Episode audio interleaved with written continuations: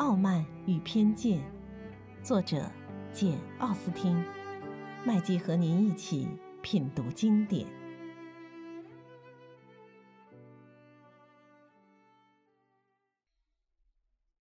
第13章。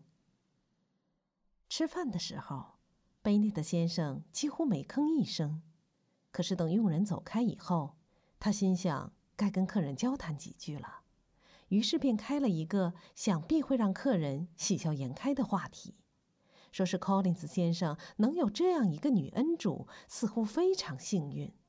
看样子，凯瑟琳·德布尔夫人非常照顾他的意愿，关心他的安适。贝内特先生这个话题选得再好不过了，柯林斯先生滔滔不绝地赞美起那位夫人来。他一谈起这个问题，态度变得异常严肃。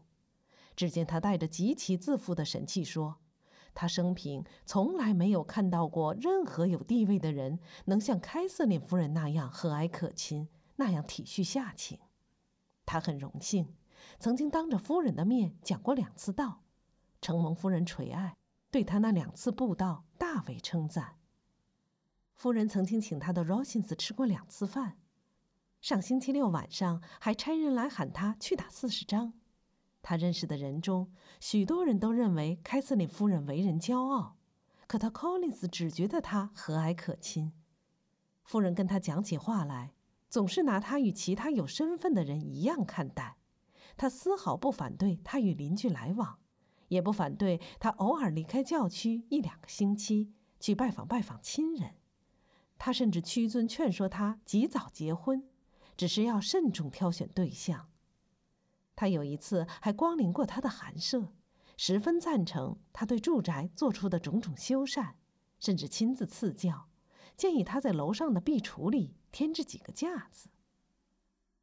哦，这一切的确是很得体，很客气，贝内特太太说。我想她一定是个十分和蔼可亲的女人，可惜贵妇人一般都比不上她。她住的地方离你近吗，先生？寒舍所在的花园与夫人住的罗金斯庄园只隔着1条小路。你好像说过她是个寡妇吧，先生？她有子女吗？她只有一个女儿，是罗金斯的继承人，有很大一笔财产。哦，那她比许多姑娘都有钱了。她是个什么样的小姐？长得漂亮吗？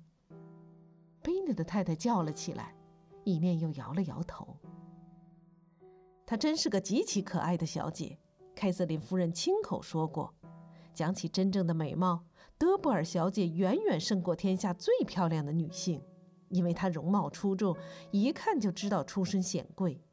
可惜她体质虚弱，妨碍了她朝多才多艺的方向发展，不然她一定琴棋书画样样精通。这是她的女教师告诉我的。这位女教师现在还跟他们母女住在一起。德布尔小姐十分和蔼，常常不拘名分，乘着她那辆小马车路过寒舍。她觐见过国王吗？进过宫的侍女中，我不记得有她的名字。不幸她身体单弱，不能进京城去。我那天跟凯瑟琳夫人说，英国王宫里因此损失了一颗最绚烂的明珠。他老人家似乎很喜欢我这种说法，你们可以想象得到，在任何场合我都乐于说几句巧妙的恭维话，准能讨太太小姐们的高兴。我不止一次跟凯瑟琳夫人说过，她那位迷人的女儿是一位天生的公爵夫人，将来不管嫁给个地位多高的姑爷，都不会给小姐增加体面，反而要由小姐来为姑爷增添光彩。他老人家就喜欢听这类话，我觉得我应该特别尽心竭力。呵呵，你判断得很准确，贝内特先生说，而且你也很幸运，具有巧妙捧场的天赋。我是否可以请问，你这种讨人喜欢的奉承话是当场灵机一动想出来的，还是事先煞费苦心准备好的？大多是即席而成的，虽然我有时也喜欢预先想好一些能适用一般场合的小巧玲珑的恭维话，但我总要尽量装出一副不加思索的神气。果然不出卑劣的先生所料，他这位表侄就像他想象的那样荒谬。他兴致勃勃地听他咕叨着，表面上又装作万分镇静，除了偶尔朝伊丽莎白瞥一眼以外，并不需要别人来分享他的这份乐趣。不过到吃茶点的时候，这场罪总算受完了。贝内特先生高高兴兴地把客人带到客厅，等到喝完茶，又高高兴兴地邀请他给太太小姐们朗诵。柯林斯先生欣然答应，于是有人给他拿来一本书。柯林斯先生一见到那本书，就吓得往后一缩，连忙声明他从来不读小说，只好请大家原谅。Kitty 瞪眼望着他，Lydia惊叫起来。他们又拿来几本书，柯林斯先生寻思了一会儿，选了一本福代斯的布道集。Lydia目瞪口呆地瞅着他打开书，他一本正经、单调乏味的还没念完3页，他便打断了他。妈妈，你知不知道菲利普斯姨父说要解雇查尔斯？要是姨父真想解雇他，夫斯的上校倒想雇佣他。这是星期六那天姨妈亲口告诉我的。我想明天去梅林顿再打听一下，顺便问问丹尼先生什么时候打城里回来。大姐、二姐忙叫莉迪亚住嘴。柯林斯先生很生气，将书一撂说：“我经常发现年轻小姐对正经书不感兴趣。”尽管这些书纯属写给他们看的，老实说，我感到惊讶，因为对他们来说，最有益的事无疑是聆听圣者的教诲。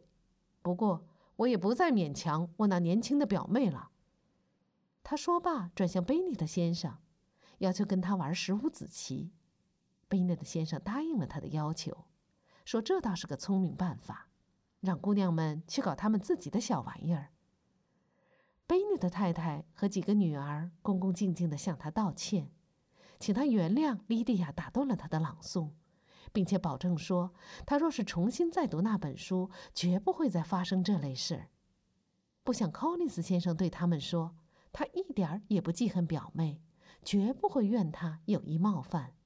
随后，他便与贝内特先生坐到另一张桌旁，准备玩15子棋。